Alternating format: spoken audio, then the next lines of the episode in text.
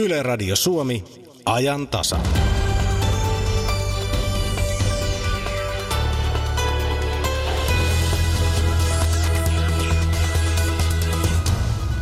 Joulun menoliikenne on vilkastumassa. Vilkkaimmaksi ajaksi on ennakoitu tätä iltapäivää. Me lähdemme tien päälle tässä lähetyksessä sekä lähetyksen alkupuolella että lopussa. Puhumme myös jouluperinteistä. Miten mielikuva suomalaisesta ihanne joulusta on syntynyt ja miksi yhteiskunnan muuttuminen vaikuttaa siihen erittäin hitaasti. Sen jälkeen runsaasti asiaa historiasta. Ensin kuulemme tietoa natsien joulusta. Haastattelussa on kansallissosialistisen Saksan juhlaperinteitä tutkiva historioitsija. Tässä lähetyksessä myös kristillisen perinteen vaikutuksesta ruuassa. Kuulemme muun muassa syyn siihen, miksi piparkakku on usein kahdeksan lehdykkäinen. Ja lähetyksen loppupuolella kysymme, mitä oikeasti tiedetään Jeesuksen syntymästä ja siihen liittyvistä tapahtumista. Studiossa on Aki Laine. Hyvää iltapäivää.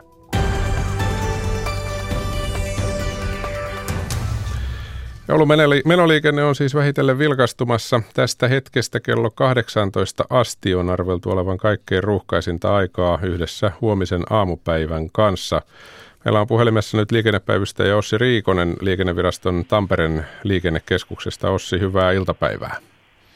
No iltapäivää. Miltä se tällä hetkellä näyttää? Joko alkaa vilkastua?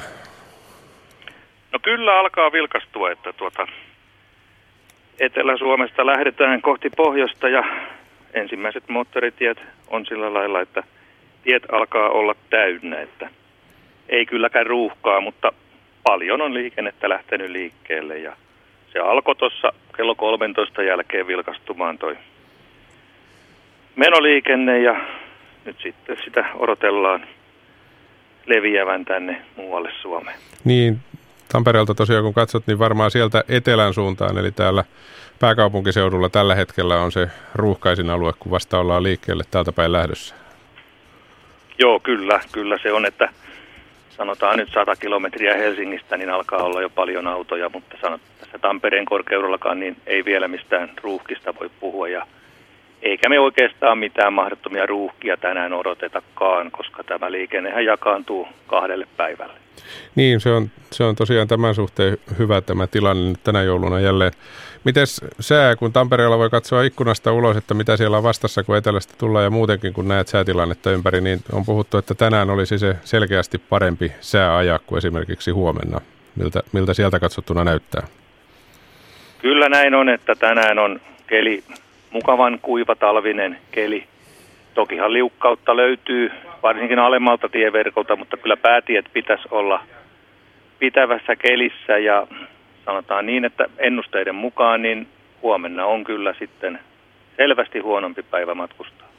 Ja ilmeisesti kun niitä ruuhkapaikkoja miettii näin etukäteen, missä sitä jonoutumista eniten tulee, niin varmaan luettelet perinteisiä paikkoja, jotka aika moni liikkeelle lähtevä tietää jo ennestään, vai miten on? Kyllä joo, kyllä ne on Suomen maassa samat paikat, kesät, talvet, mihin sitä ruuhkaa tulee, että nelosvitostie, kolmostie tästä Tampereen kohdalta on pikkusen ruuhkainen ja tässä kun ero kolmonen ja ysi, niin ysitielle lähtevät Oriveden Jyväskylän suuntaan, niin siinä tulee vähän nopeudet laskemaan vilkkaan liikenteen takia. Ja, mutta että kyllä mä uskon, että tämä tästä ilman onnettomuuksia niin sujuu aika hyvin tänään. Minkälaisista asioista sinä haluaisit autoilijoita muistuttaa, kun joka puolella näkee pitkiä listauksia siitä, että mitä kaikkea pitäisi tehdä ennen kuin lähtee liikkeelle, ja harva niitä nyt kaikkia tekee, mutta sano nyt pari asiaa, jotka sieltä katsottuna ovat ne kaikkein tärkeimmät, jotka ainakin pitäisi muistaa.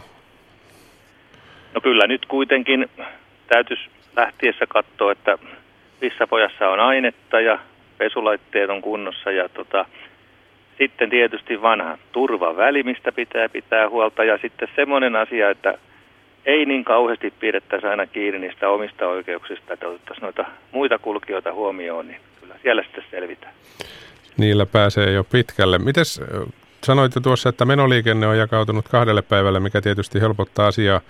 Onko sitten joulun jälkeen paluuliikenteessä, tai olla sellainen tilanne, että pitäisi olla vieläkin helpompaa, eli se jakautuu vielä pidemmälle ajalle?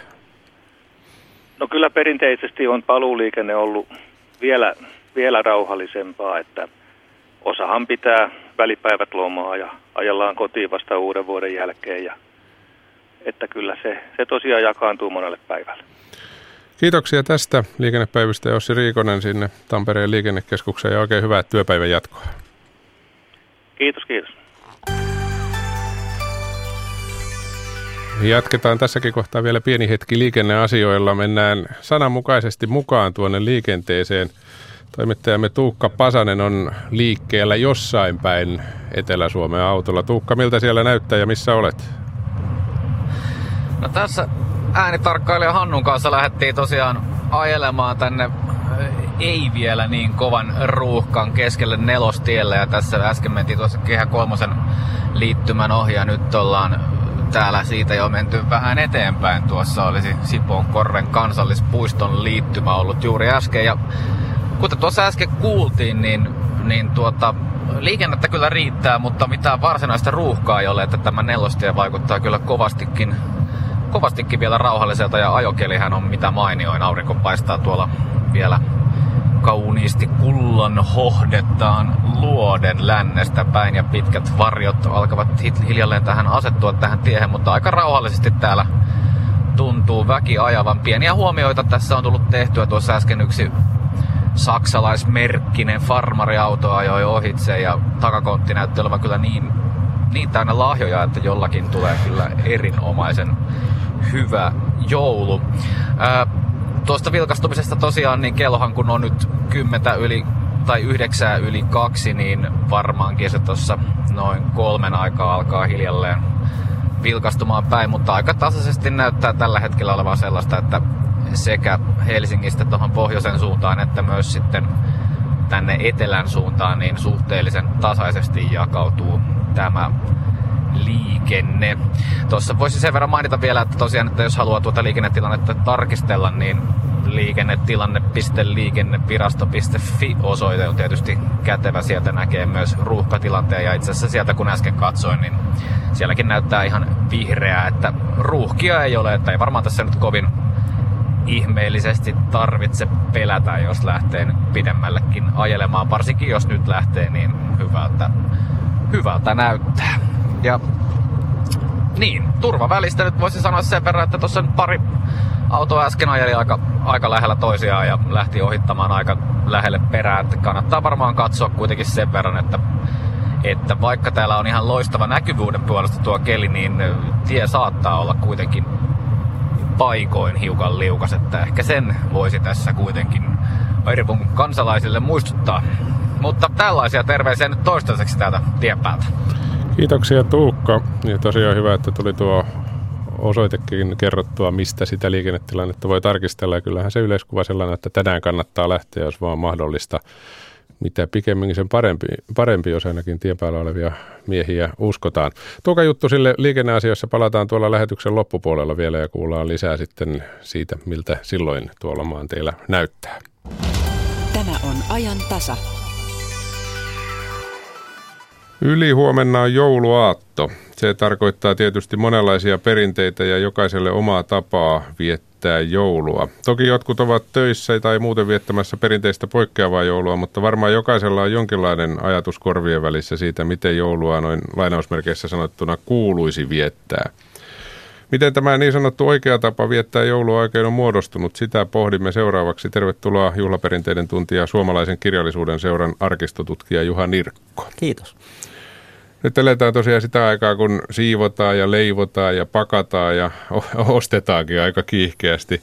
Mistä itse asiassa tulee sellainen ajatus, joka aika monella tuntuu olevan, että asiat pitäisi saada jouluksi kuntoon? Se melkein oli kyse sitten vaikka omakotitalon rakentamisesta, niin se pitää saada jouluksi kuntoon. Joo, kaikki pitäisi saada valmiiksi viimeistään niin siihen joulun rauhanjulistukseen mennessä. Se, mm. se on tämmöinen perinteen ominaisuus. Perinne on vahvuus, mutta perinteet on myöskin ehkä rasite jo vanha sanalasku sanoo, että joulu tulee, juosta pitää. Eli ihan tuossa maatalous Suomessakin vielä niin oli hirmu kiire, että syystyöt kun loppui, niin sitten ruvettiin jo jouluksi kaikkea valmistelemaan. Tehtiin puita ja kiskottiin päreitä ja naisväki kehräsi ja kutoi vimmatusti, että piti saada jo itse tehdyt joululahjat valmiiksi ja kaikin tavoin varustautua, että olisi tosiaan se valmis tuntui sitten joulun aikaan. Niin, olisiko se jotenkin niin, että kun on ollut pitkä syksy, niin tarvittiin joku kiinnekohta, mihin mennessä asioita pitää tehdä, vai miten itse? Joo, oli, se, joulu oli varmaan tämmöinen talonpoikaisvuodenkin deadline-tyyppinen juhla, ja mikseikö se on se pimein kohta siinä, niin kyllä täällä on hyvin pitkät perinteet, että kiire, kiire on taikka on olevinaan, ja – sitä on jo sitten harmiteltu sitä kiirettä ja pohdittu, miten sitä vähennettäisiin. Niin tämäkin on tämmöistä perinnettä jo satojen vuosien ajalta. Niin, eli vaikka nykyihminen ajattelee, että, että nykyisin ihmisillä on aina kiire, niin ei se niin uusi keksintö tässäkään yhteydessä se kiire taida olla. Ei mitenkään, ei mitenkään. Että kyllä kiirettä on aina ollut ja sen valittelu jos tätä deadline-ajattelua ajatellaan jouluksi kotiinhan on myöskin sellainen sanonta, joka varmasti jokainen tietää.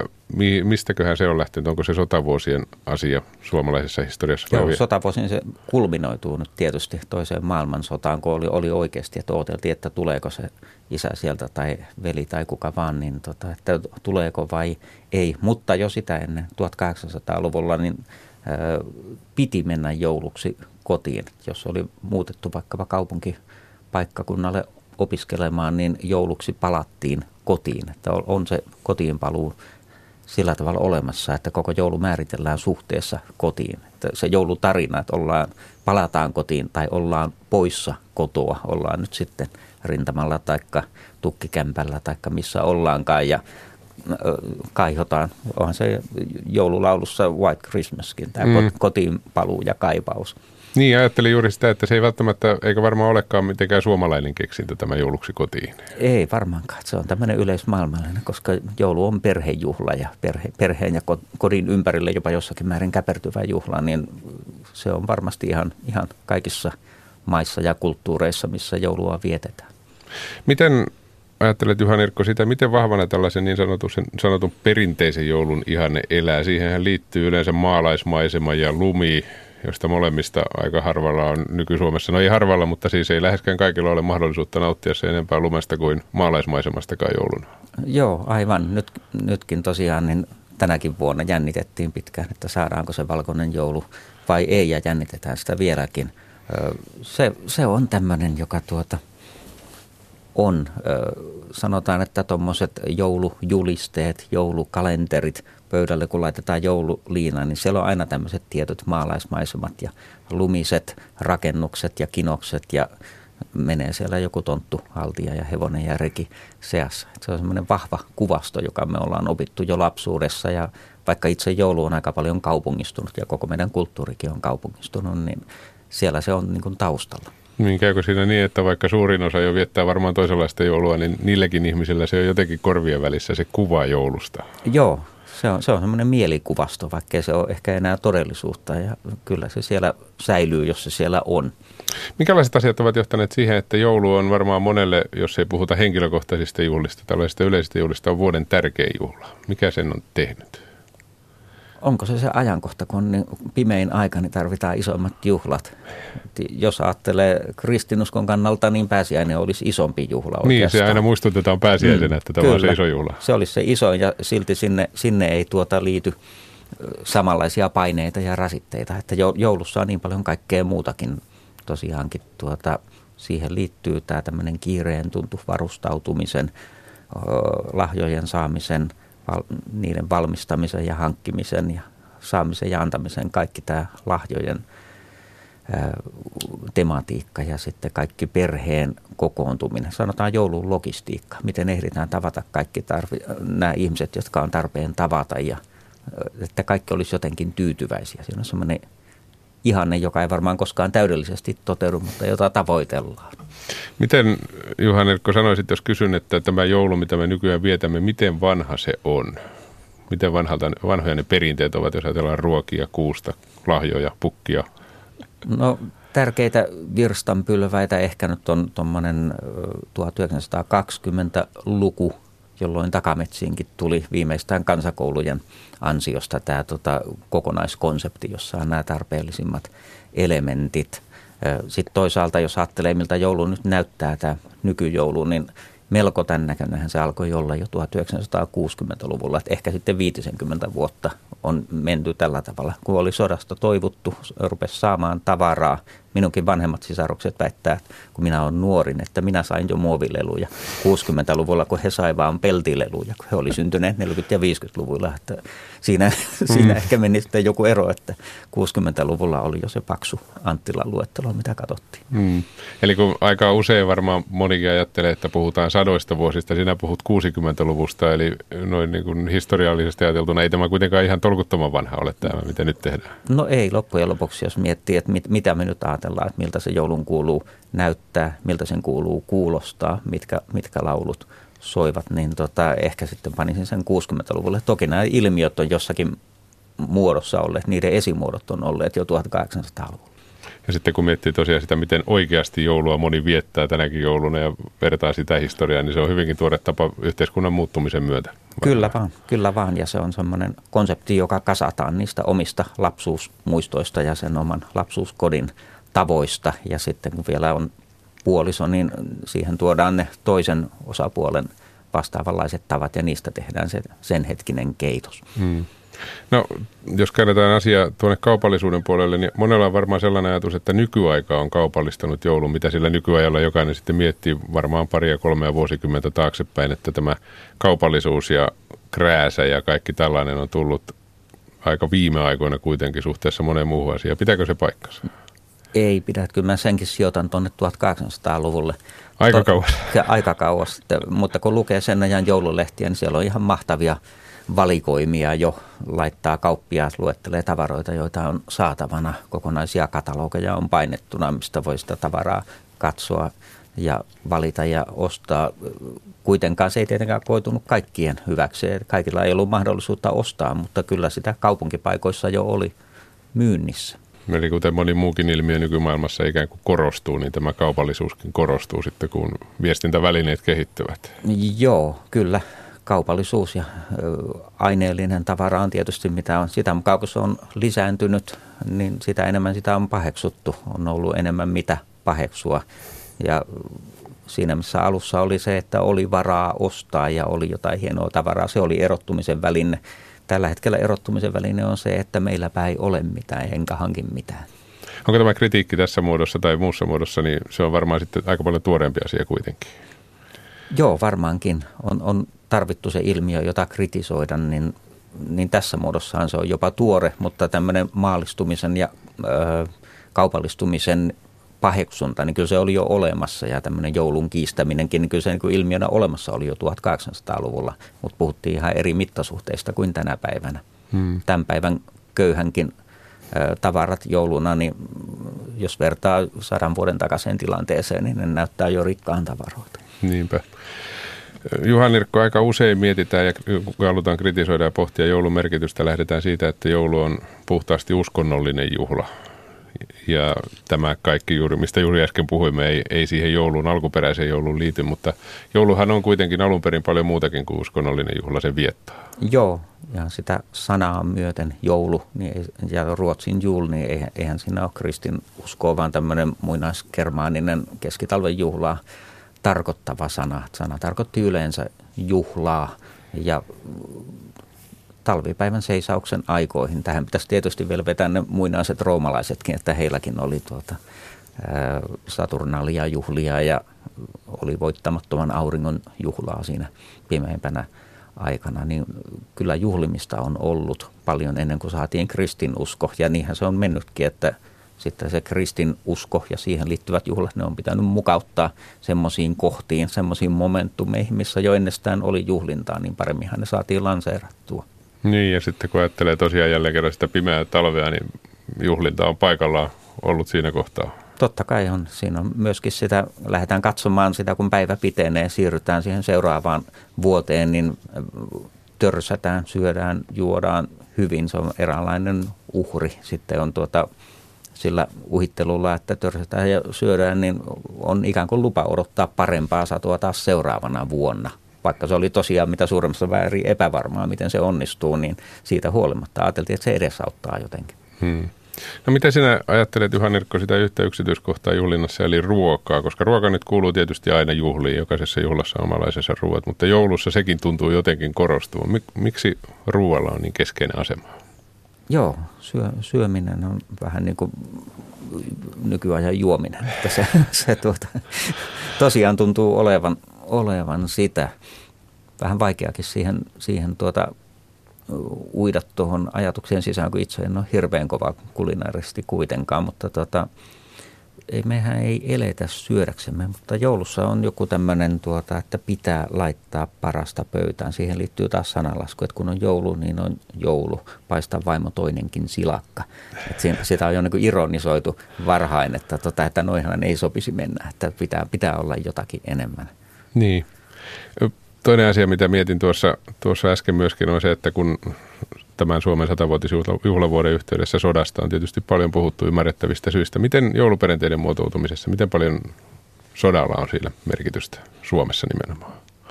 Joo, nyt on tietysti se satavuotisviritys. Vuonna 17 oli aikamoiset jännitteet ja kriisit ja pahaentelevät tilanteet päällä. Sitten tietysti viime kädessä on muisteltu jo pitkään tuota toista maailmansotaa, talvi- ja jatkosodan jouluja – ne on, ne on tämmöinen sukupolvikokemus. Omakin isäni oli sotaveteraani. Vanhemmilla sukupolvilla se oli omakohtainen kokemus. Sitten se on tarinoitunut jo seuraaville sukupolville ja muistellaan niitä sodan aikaisia jouluja. Se on varmaan, että kun oli se epävarmuus, kun 1930-luvulla oli joulu jo saatu semmoilla valmiiksi konseptiksi ja tuli sota ikään kuin sotkemaan hyvät hommat ja hy, hyvän juhlan vieton, niin siinä tulee sitten se, että kaivattiin sitä oikeaa joulua. Tuli just se jouluksi kotiin teema entistä vahvemmaksi. Ja vieläkin se on sitten takaraivossa, että siitä kaikesta selvittiin. Sitten taas meni hyvin ja 60-luvulla oli jo kaikkea, mitä on nykyäänkin melkeinpä. Siellä säilyy se vanhojen muistuma. Onko se vähän semmoinen, että kun on oikein hienoa ja kivaa, niin siellä pitää olla vähän niin kuin takaraivossa tuikkimassa se, että voisi olla paljon huonommin. Niin. Se voi olla juuri sillä tavalla. Mietin tuossa, että kun Suomen Turku julistaa joulurauhan, se on pitkä perinne. Siinä puhutaan kymmenistä ja sadoista vuosista. Voiko edes nykyaikana syntyä jotain jouluperinnettä, joka jäisi samalla tavalla elämään? Tämä on tietysti ääriesimerkki, koska se on se kaikkein ehkä monelle pyhin asia joulussa, mutta jos mietitään vähän vähemmän dramaattisia perinteitä, niin voisiko syntyä joku tonttuovi, ei varmaan välttämättä sadan vuoden päästä sano kellekään mitään. Joo, ei se pelkkä ovi ei kanna, eikä se ole edes niin kovin uusi, uusikaan keksintö, että Metsämäkin ikkuna sieltä tonttu ulos kurkistaa. Kyllä tontut on ovis, ovissa ja ikkunoissa luumuilleet jo kauan, että se, se ei ihan riitä en ehkä elä tarpeeksi kauan, että ehtisi nähdä, mikä tämän päivän asioista rupeisi elämäänkin semmoisena oikein ikään kuin uutena jouluperinteenä. Hyvin vaikea sanoa. Että ehkä se joulun ää, uusi ilmiö on se, että siihen tulee vaihtoehtoja enemmän, monikulttuurisuutta ja, ja niin kuin, että ei tarvitse kaikkea tehdä suhteessa siihen vanhaan, vaan voi tehdä ihan niin kuin miettimättä sitä vanhaa. Se on mahdollista tulevaisuudessa. Emmeköhän me totea Juha Nyrkko tähän loppu, että hyvä, että on asioita, joissa perinteet ovat voimissa. Ei kaiken tarvitse koko aikaa kuitenkaan muuttua. No näinhän se on ja sehän, sehän minun pitää jo suorastaan ammattinikin puolesta vahvistaa. Kiitoksia Suomalaisen kirjallisuuden seuran arkistotutkija Juha Nirkko, kun pääsit käymään. Kiitos. Tässä Iira Rantala. Radio Suomen tunteiden ilta valahtaa eetteriin jälleen joulu aaton aaton aattona. Ilta kuudesta eteenpäin. Soita minulle suoraan lähetykseen, kerro jokin hauska tarina elämästäsi tai jokin tunnetila ja minä teen siitä musiikkia siltä istumalta. Tavataan Radio Suomen tunteiden illassa. Kuuntele lähetys tai joulun voi jo nyt perua. Yle, Radio Suomi.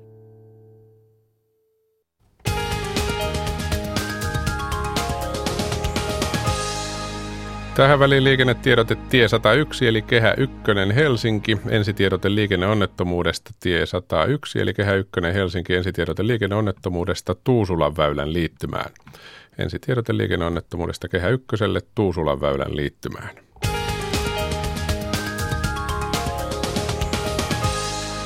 Kello on 14.27 ajantasassa. Puhutaan kohta historiaa, historiallista asiaa. Luvassa mielenkiintoista tarinaa Natsisaksan joulunvietosta ihan seuraavaksi. Ja muutakin historiaa on tulossa. Moniin perinteisiin ruokiin nimittäin liittyy kristillinen historia. Ja näin jouluevankeliumin aikaan kysymme myös, mitä tiedetään Jeesuksen syntymästä ja siihen liittyvistä tapahtumista.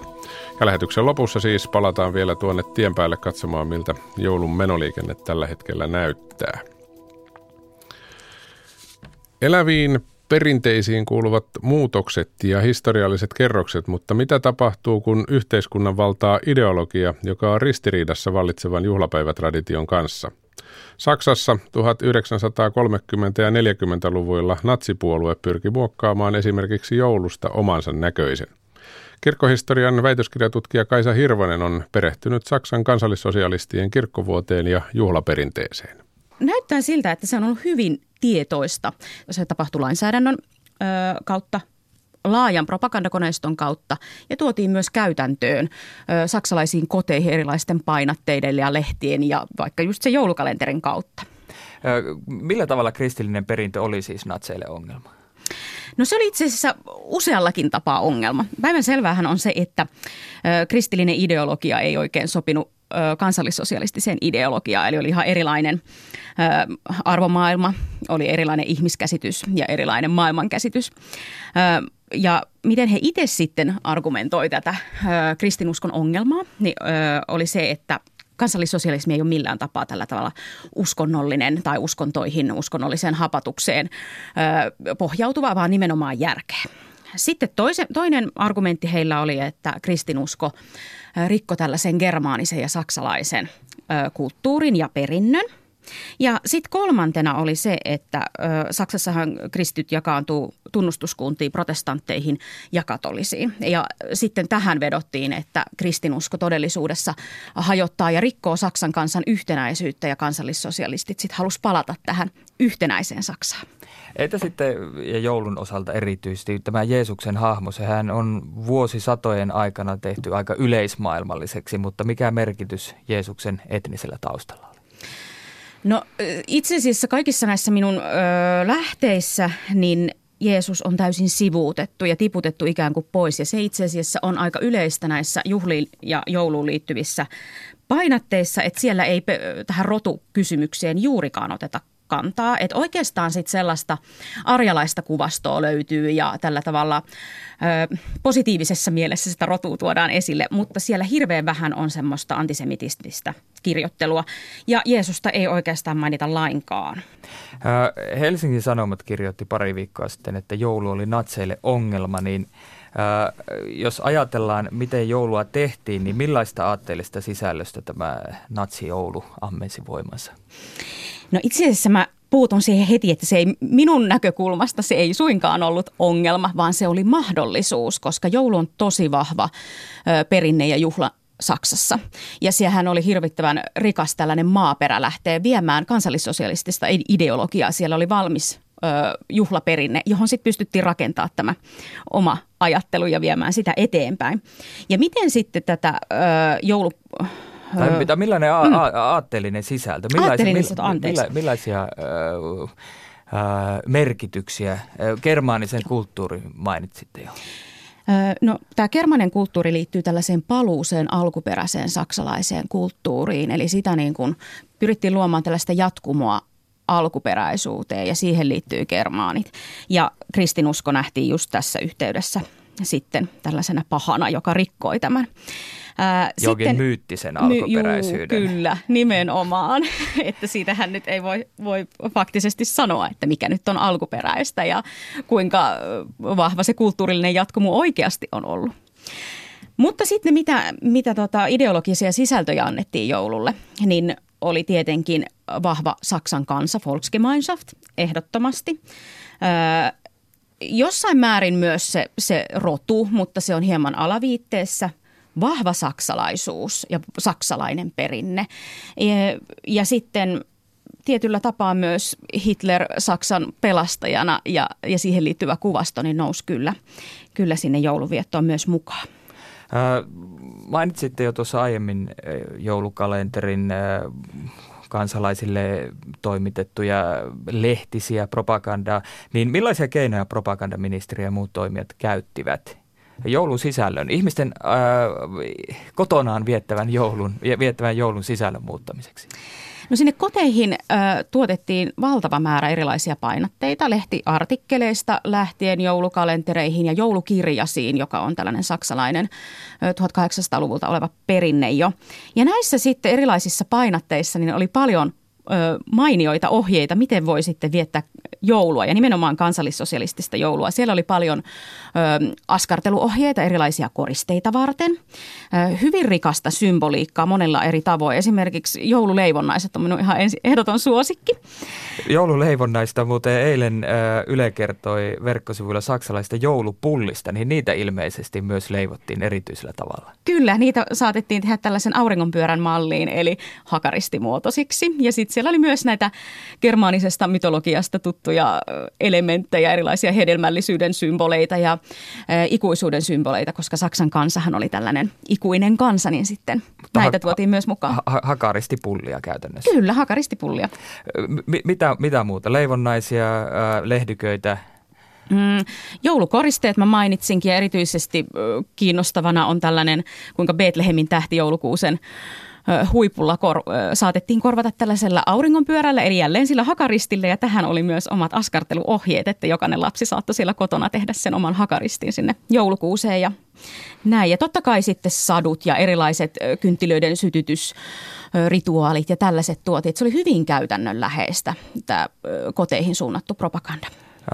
kun puhutaan koteihin suunnatusta propagandasta. Propagandassa on yleensä monta tasoa, niin mikä oli kodin piiri ja erityisesti äitien merkitys tässä? Se oli erittäin suuri ja tässä onkin mielenkiintoinen, kuinka naiset tässä kohtaa nostetaan kansallissosialistisessa järjestelmässä keskiöön, että normaalistihan mies oli, vastasi sitten julkisesta elämästä ja, ja tekivät päätöksiä ja niin edespäin ja naisille kuuluu tämä kodinpiiri.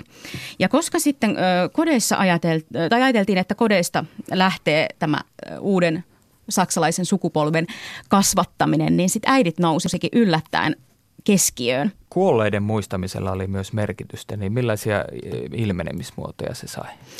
Joo, ähm, kuolleiden muistaminen nousi nimenomaan silloin sota-aikana hyvin merkittäväksi, kun kaatuneiden määrät nousi, niin sitä enemmän se tuli osaksi myös joulunviettoa. Ja, ja se saattoi näkyä tällaisissa ohjeissa esimerkiksi niin, että – että joulupöytään katettiinkin yksi tyhjä paikka kaatuneelle läheiselle.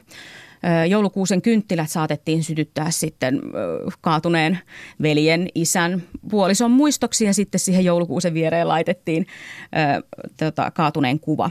Ja yksi tällainen todella todella suosittu kuvaston osa, joulukuvaston osa on tällainen joulukuuset haudoilla. Et se on hyvin yleinen. Joulukuusi tosiaan, siis yhden tulkinnan mukaan se, sen perinne on itse asiassa juuri Saksasta 1500-luvulta. Niitä on, on muitakin näitä ta- taustoja hahmotettu, mutta millainen symboli joulukuusi oli tässä kansallissosialistisessa Saksassa? No se oli hyvin merkittävä. Itse asiassa 1800-luvun lopulla vasta nykyne, nykyisessä muodossa joulukuusiperinne sitten ihan tosissaan tuli suosituksi ja se oli nimenomaan tuossa saksalaisella tai saksankielisellä kielialueella oikeastaan. Ja siitä tuli sitten 1800-luvun lopulla, lopulta alkaen sitten hyvin merkittävä kansallinen symboli. Ja ensimmäisen maailmansodan aikana nämä sotajoulut kun oli, niin silloin viimeistään niin joulukuusi oli tällainen saksalaisen joulun symboli. Ja tätä kansallissosialistit käytti hyvin vahvasti hyväkseen ja joka ikisessä painatteessa, mitä on tutkinut, niin, niin siellä tota, mainitaan joululukuusi ja siihen sytytetyt kynttilät ja se on hyvin keskeinen.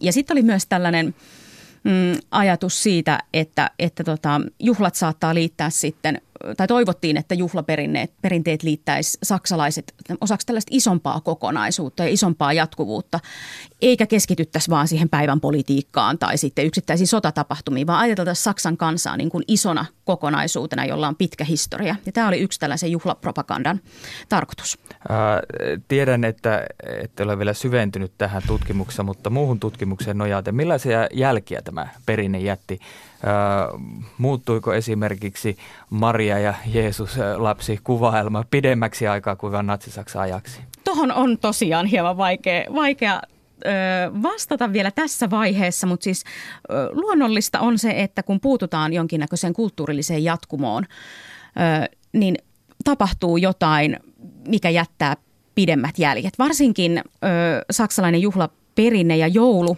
oli alkanut maallistua ja muuttua kansallisemmaksi jo ennen kansallissosialisteja. Että heillä oli tavallaan niin hyvä pohja tällaisen nationalistisen joulun kehittämisessä jo aiemmin.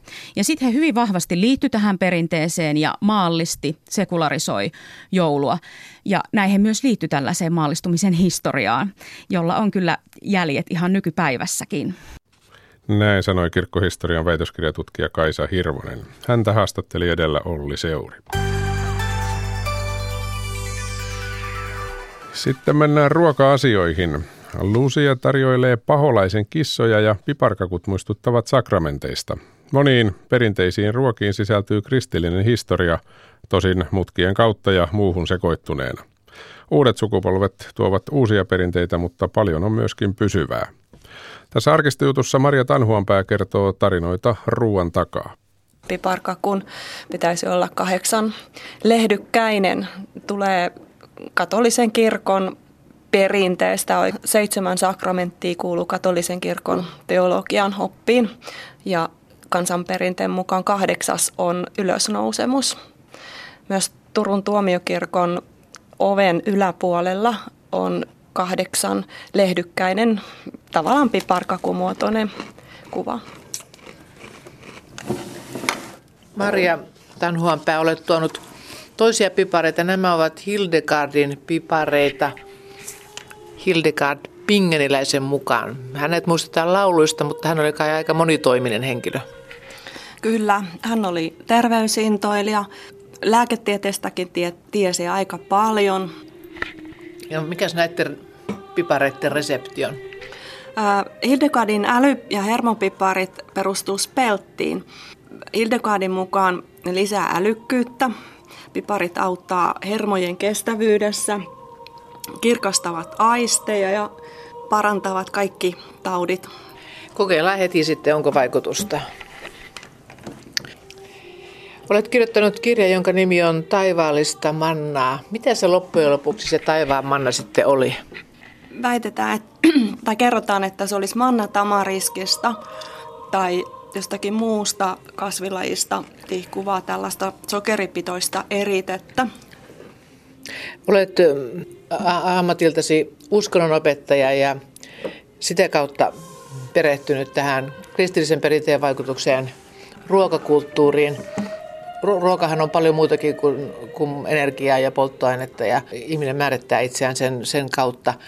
No me kaikki Abrahamin lapset juutalaiset, kristityt, muslimit, niin meillä on ollut aika paljon samaa siinä ruokaperinteessä.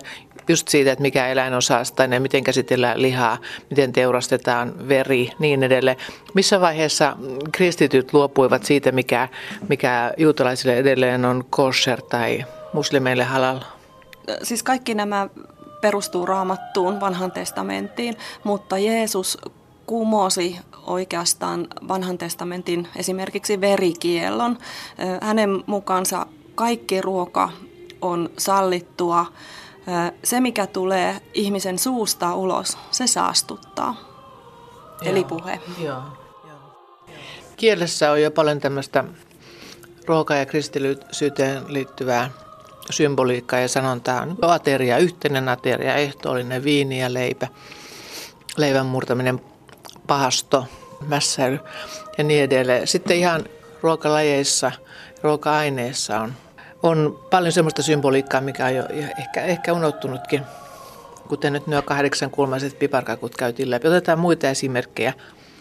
Oliivi, öljypuu, sehän on koko elämän symboli. Oliivipuun historia on itse asiassa aika kaunis tarina. Antiikin Kreikassa ylijumala Zeus huomasi, että ihmiset ovat tulleet ilkeiksi toisilleen ja välinpitämättömiksi toisistaan. Ja niinpä hän päätti tulla maan kamaralle ja vähän tarkastella tilannetta. Hän kiersi talosta taloon mutta joka, ja etsi yösijaa. Joka kerta hänen kasvojen edestään ovi läimäytettiin kiinni, kunnes Zeus tuli ilta myöhäisellä kahden vanhuksen kotiin ja otettiin iloisesti Zeus vastaan ja sitten Zeus paljasti henkilöllisyytensä ja sanoi, että toteuttaa näiden yhden toiveen. Vanhukset rakastivat toisiansa niin paljon, että toivoivat, että he saivat, saisivat kuolla yhtä aikaa. Ja sitten joskus aikanaan tuli se tilanne, että vanhukset menehtyivät ja heidän haudalleen kasvoi olivipuu. Mennään sitten luostareihin. Luostareissahan on monenlaiset taidot kehitetty ja, ja säilyneet viininteko ja oluenteko. Pohjola on enemmän oluen aluetta. Mitä se trappistiolut oikein tarkoittaa? Mitä se takaa? Trappistiolut tulee Pelkiasta. Se valmistetaan trappistiluostareissa, siis munkit panevat olutta. Laki määrittää sen, että millä tavalla trappistia, trappistiolutta tehdään ja miten sitä markkinoidaan. No sitten Keski-Euroopassa se oluen kanssa usein napostellaan rinkeliä. Ja se rinkelin malli, Viipurin rinkelin mallikin, silläkin on kristillinen symboli merkityksensä. Rinkelimuoto tulee keskiajan rukousasennosta, kädet ristikkäin rinnan päällä. Täällä Pohjolassa ja Suomessa ja ruotsinkielisessä Suomessa varsinkin tämä Lusian päivä on aika lailla tärkeä päivä. Lusia tarjolla näitä Lussekatter, niin mitä ihmeen kissoja ne on ne pullat? Käänteisen S-malliset pullat.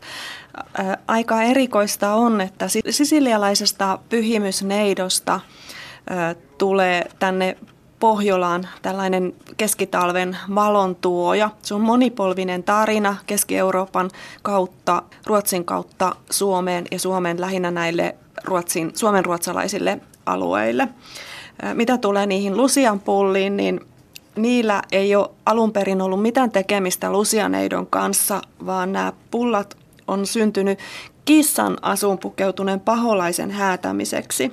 Ja sen takia lusiapullien nimi on Lussekatter ruotsiksi. Joo. Se onkin sitten Lucifer. No periaatteessa joo. Ja toi malli on vähän niin kuin sitten se kissahäntä. Joo, jos täällä nyt jostain syystä se on se kinkku ollut ja Amerikassa ehkä kalkkuna, niin ei tarvitse mennä kuin Itämeren etelärannalla, niin se on se kala, se on se iso kala. Mistä se kala tulee, onko siihen joku selitys? Paaston aikanahan kala on aika usein sallittua. Mm. Ja myös joulua on edeltänyt hyvin pitkä paasto, niin ortodoksisessa kirkossa kuin katolisessakin kirkossa. Ja uskoisin, että kalan tarjoaminen joulupöydässä liittyy myös tähän paston mm. päättymiseen. Mm. Näin sanoi Maria Tanhuanpää. Häntä tässä arkistojutussa haastatteli Katariina Lahtonen. Ja Tanhuanpää on siis kirjoittanut ruokaperinteestä kristillisessä kulttuurissa kirjan nimeltään Taivaallista mannaa.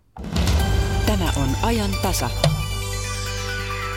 Ja ruuasta mennään sitten siihen kaikkein perinteisimpään, ainakin meidän uskonnossamme kaikkein perinteisimpään tarinaan, nimittäin käsillähän on aika, jolloin jouluevankeliumia luetaan. Mitä tiedetään Jeesuksen syntymästä ja siihen liittyvistä tapahtumista? Syntymästä on vähänlaisesti lähteitä, kertoo Uuden testamentin tutkija Niko Huttunen Helsingin yliopistosta.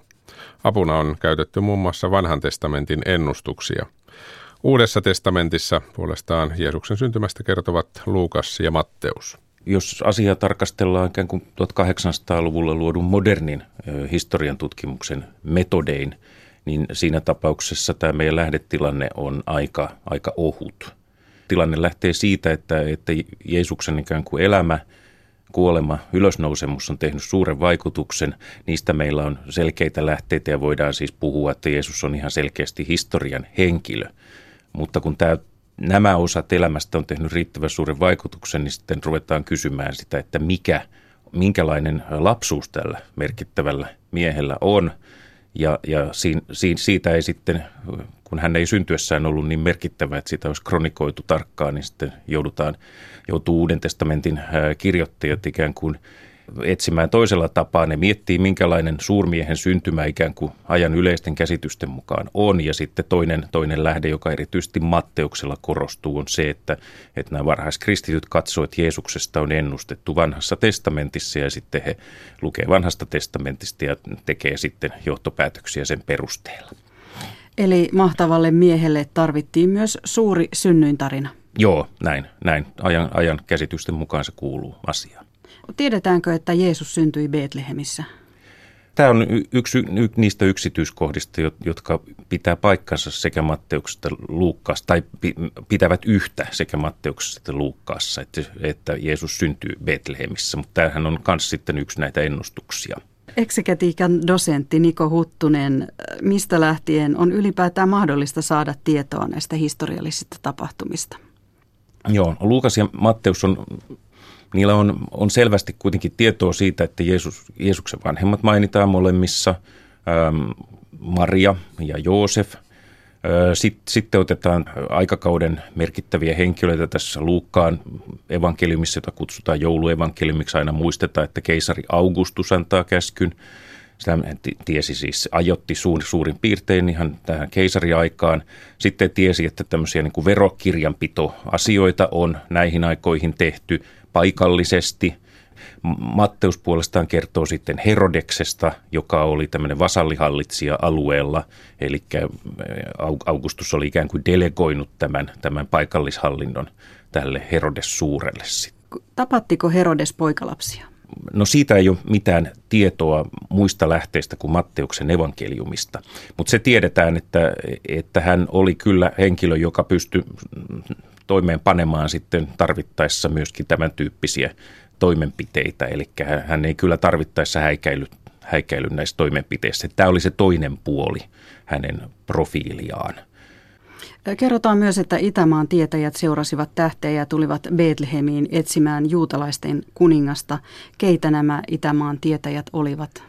Joo, Itämaan tietäjät on siitä, kun katsot, katsotaan sieltä alueelta – Palestina tai Israel, kumpaa nimeä haluan käyttääkään, niin sieltä kun katsoen itäänpäin, niin siellä nykyisen Irakin alueella ja, ja tota, nää, näitä ikään kuin kuvataan tämmöisinä tarkkai, tähtien tarkkailijoina, tämmöisinä aikaisemmin tiedemiehinä, astrologia, astronomia, ei varmaan er-, erottunut toisistaan, mutta siis tämän, tämän tyyppisiin, tämän tyyppisiin tota, teemoihin. Tästä kertoo vain ja ainoastaan sitten Matteus. Kerrotaan, että Maria ja Joosef pakenivat vauvansa kanssa Egyptiin, niin miten tähän päädyttiin tai onko tämä fakta? No tämä on nyt mitä ilmeisimmin ennustu, ennustuksista päätelty Hosean kirjassa. Minä kutsuin poikani Egyptistä ja, ja tuota, ää, ikään kuin ajatellaan, että se Jeesuksen on täytynyt mennä sinne Egyptiin. Ja sitten tässä toistuu myös tämä suurmiessyntymä, että on tämä Mooseksen, Mooseksen vaiheet. Moosestakin lapsena uhkasi hallitsija, mutta hän sitten erikoisella tavalla, tavalla pääsi sitten tai pelastui. Ja tuota, sitten lähdettiin sieltä Egyptistä pois. Ja tässä niin kuin vähän toistuu, syntyy tämmöinen assosiaatio myös Moosekseen tätä kautta. Myös uskon tunnustuksessa on kiteytetty Jeesuksen elämää. Sikisi pyhästä hengestä syntyi neitsyt Marjasta ja lopulta nousi kuolleista, niin onko tämä Jeesuksen syntymätarina hyvin perustavanlaatuinen siis kristinuskolle? Tietyllä tavalla kyllä. Totta kai Jeesuksen on pitänyt syntyä, jotta se, se, tota, se varsinainen pihvi, joka on siis pääsiäinen, niin t- tulee. Eli tämmöinen vertaus on olemassa, kun että että pääsiäinen on aurinko ja, ja joulu on kuu. Ja kuuhan lo, loistaa ikään kuin lainavaloa siitä auringosta, niin samalla tavoin ensin on ollut nämä pääsiäisen tapahtumat, ja kun ne on tehnyt vaikutuksen, niin sen jälkeen on ruvettu siis miettimään, että miten tämä syntymä on tullut. Ja sitä kautta tämä syntymäkertomus ikään kuin heijastelee tavallaan sitä merkitystä, joka Jeesukselle nähtiin. No onko Jeesuksen lapsuudesta tietoa myös raamatun ulkopuolisista lähteistä? Joo, tässä tapahtuu tätä tradition kasvua sitten, että kun yksi tämmöinen aika edustava kirjoitus on Tuomaan lapsuusevankeliumi. Sitä ei saa sekoittaa Tuomaan evankeliumiin, joka on ihan eri kirjoitus. On Tuomaan lapsuusevankeliumi, jossa kerrotaan sitten Jeesuksen vaiheista semmoisena alle 12-vuotiaana, että kaikki mitä sitä ennen on tapahtunut, siinä kerrotaan sitten. Jeesus on semmoinen vähän tota, vielä ei oikein hallitse niin kuin niitä taitojaan, mutta on tietysti selvästi, selvästi sitten tämän jumalallisten ominaisuuksiensa takia hiukan poikkeava lapsi. Siellä on muun muassa semmoinen tarina, joka, joka on päätynyt Koraaniin. Että Jeesus muovailee savesta lintuja ja sitten kun tullaan, tullaan huomauttamaan, että nythän on sapatti, ettei tuommoista saa tehdä, niin Jeesus vaan vähän puhaltaa ja linnut lähtee lentoon. Ja tämä on siis pikkusen muokkaantuneessa versiossa päätynyt sitten Koraaniin kolmanteen suuraan. Niko Huttunen, Uuden testamentin eksegetiikan dosentti. Kiitos haastattelusta. Kiitos. Ja toimittajana tässä edellä oli Kaija Kelman. Tämä on ajan tasa. Ja kello on 14.53. Tässä kun Pasilassa katselee studion ikkunasta ulos, niin jopa pientä mailleen painuvan auringon valoa on nähtävissä. Se tarkoittaa varmaan käytännössä sitä, että tuo menoliikenteen ajokeli on ainakin täällä pääkaupunkiseudulla, josta aika moni liikkeelle lähtee mitä mainioin. Tuukka Pasanen on siis miehemme tuolla menoliikennettä seuraamassa ja taitaa Tuukka olla niin, että olet nyt ihan sananmukaisesti tien päällä. No kyllä kasku on tällä kertaa ihan kohdillaan, eli täällä tien päällä, tien päällä, eli Koskelantien sillalla nelostien yläpuolella seistään täällä yhdessä Trafin johtavan asiantuntijan Jussi Pohjosen kanssa, joka juuri saapui tuossa hetki sitten tuolta Mäntsälän suunnalta tänne päin. Jussi Pohjonen, miltä tuo liikenne siinä kohtaa näytti? No kyllähän liikennettä nimenomaan tuonne pohjoisen suuntaan on ihan reippaanlaisesti, mutta kyllä liikenne sujuu sellainen sutjakkaasti ihan mennään suurimman sallitun nopeuden puitteissa. No näyttikö siltä, tässä nyt oli vähän tuossa aikaisemmin jo liikenneviraston suunnalta sanottiin, että mitään erityistä ruuhkaa ei ole, että liikennettä kyllä riittää, mutta mitään ruuhkia ei näy. Oliko oma havain tosi vastaava? Joo, kyllä mun havainno tukee ihan tätä tiedotetta, että siinä puolen päivän jälkeen tuo liikenne on selvästi vilkastunut ja autoja koko ajan on niin liikenteessä, mutta ei tuolla sillä mistään seisovista jonoista tai kohtuuttomista ruuhkista voida puhua. Että paljon on liikennettä, mutta tilanne sujuu oikeastaan aika hyvin. Niin tässä on vielä odotettavissa, että tuonne kello kuuteen asti nyt sitten sitä liikennettä ainakin riittäisi. Jos ottaa nyt tällaisen karkean silmähavainnon tästä nelostien yläpuolelta, niin miltä tuo tie näyttää? Tuleeko, tuleeko tiukkaa?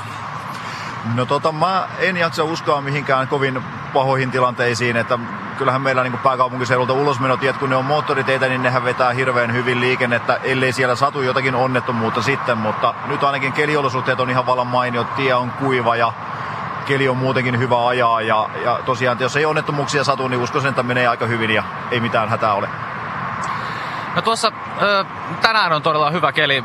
Huomenna ei ole sitten niinkään. Jos tänään on tällainen kaunis aurinkoinen, aurinko vielä tännekin viimeiset säteensä heittää, niin huomiseksi on luvattu sitten huomattavan huonoa keliä. Mitä kannattaa tämän suhteen toimia huomisen suhteen, jos meidän lähtee ajamaan? No kyllähän kuljettajan vastuu tietysti ajaa olosuhteiden valitsemalla tavalla, että se, että ottaa huomioon ne huomioista ennusteet ja varaa ehkä vähän enemmän sitä aikaa sinne tien päälle, eikä missään tapauksessa tietysti lähde siellä sitten niin mitään ylilyöntejä tekemään, että se on mielenkiintoista nähdä. Tänään tosiaan ihan suorastaan loistavat olosuhteet tien päällä, mutta jos ennusteet pitää paikkansa, niin huomenna muuttuu kyllä jo ihan toisenlaiseksi. No tuossa tänään kun lueskelin myös erilaisia ohjeita ja vinkkejä taas ihmisille, millä, miten kannattaa lähteä tuonne liikenteeseen, niin tuossa joitakin ohjeita annettiin, missä kerrottiin, että kannattaisi tarkistaa öljyt ja jäähdytysnesteet ja lasinpesunesteet ja käyttää esilämmitystä ja katsoa talvirenkaiden kunto ja paineet ja auton akkuja varata mukaan lumiharjaa, jäärappaa, taskulampua ja lumilapiota, niin ää, nyt ainakin tämän päivän huomioiden, niin tuntuu, että välillä nämä ohjeistukset ovat ikään kuin jonnekin tundralle oltaisiin lähdössä jotain ekspeditiota tekemään, niin onko, onko kaikki tämä ehdottoman tarpeellista? No kyllähän varautuminen totta kai on aina viisautta ja oikeastaan se vähän mitä nykyauto on enää itse pystyy tehdä, niin kannattaa ainakin jossakin vaiheessa tarkastaa ja ennen kaikkea vähän suunnitella sitä matkaa.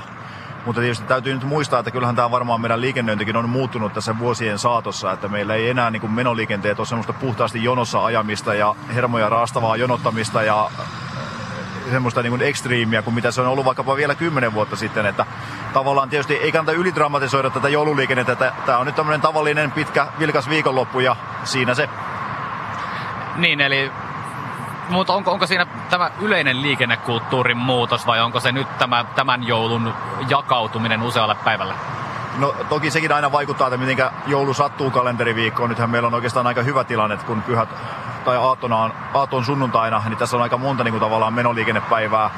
Mutta kyllä mä itse, kun on 25 vuoden kokemus tästä niin kuin jo juhlapyhien liikenteestä, niin olen huomannut sen, että ei ole enää sillä tavalla, että on niin kuin se menoliikenteen huippu, sitten monta päivää tyhjää ja sitten taas se paluuliikenteen huippu, että ihmiset liikkuu pitkin pyhiä ja liikkuu aika tasaisesti ja sitten tietysti on aika paljon nämä liiku, liikkumistottumukset muuttuneet, että ei välttämättä lähetä sinne mummolaan, vaan lähdetäänkin mieluummin Taimaaseen ja se on kaikki tietysti pois tuolta tien päältä. No jos nyt kuitenkin, vaikka ei yli dramatisoi eikä liikaa nyt varoittele tai varaudu, niin mikä olisi sellainen yksi, yksi asia, mikä kannattaa ehdottomasti ottaa huomioon kuitenkin tuossa liikenteessä?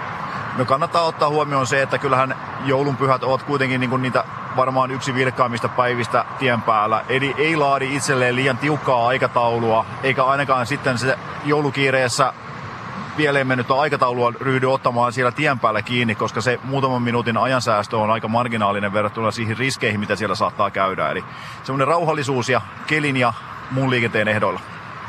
No, tähän vielä Trafin johtava asiantuntija Jossi Pohjonen, jos pitäisi nyt antaa vielä joku tällainen viihdyttämiskeino autoon tai vaikkapa hyvä musiikkisuositus, millä nyt kannattaa tuonne joulun pyhiä kohti ajella, niin mikä se olisi? No tota, peli ja leikkihan voisi olla tämmöinen eläinten bongaaminen, että karhusta saa 10 pistettä ja hirveästä viisi ja linnuista sitten vaikka yhden pisteen kappale, että kuka nopeammin autosta tunnistaa aina lajin, niin se olisi semmoinen kiva leikki, mutta musiikkitoive voisi tietysti olla joku tämmöinen suhteellisen reipas, ettei nyt nukada sinne autorattiin, että olisiko vaikka aina niin toimiva Hassisen kone, hyvä juttu. Kiitoksia tästä Trafin johtava asiantuntija Jussi Pohjonen ja hyvää joulua. Kiitos sitä samaa kaikille. Ja kiitos täältä ja takaisin sinne Pasilaan. Toimittajana siellä nelostien varressa yhdessä Jussi Pohjoisen kanssa liikennettä katsomassa oli Tuukka Pasanen. Siinä tuli aika kattava ohjepaketti joululiikenteeseen, eli turvallista matkaa kaikille.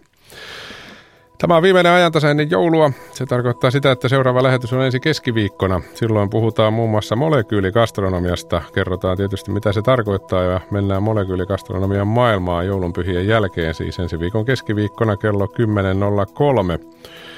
Runollisesti voidaan silloin puhua vaikkapa ihan tavallisesta kermavahdon tekemisestä ja tutkimusprofessori Anu Hopia tulee studioon. Hän on kirjoittanut kirjan Hyppysellinen tiedettä. Radio Suomessa kello 15 uutiset. Sen jälkeen lähetys siirtyy alueelle ja tosiaan ajantasa seuraavan kerran ensi keskiviikkona kello 10.03 tuttuun aikaan. Nyt kello tulee 15. Koko toimituksen puolesta on aika toivottaa oikein hyvää ja rauhallista joulua.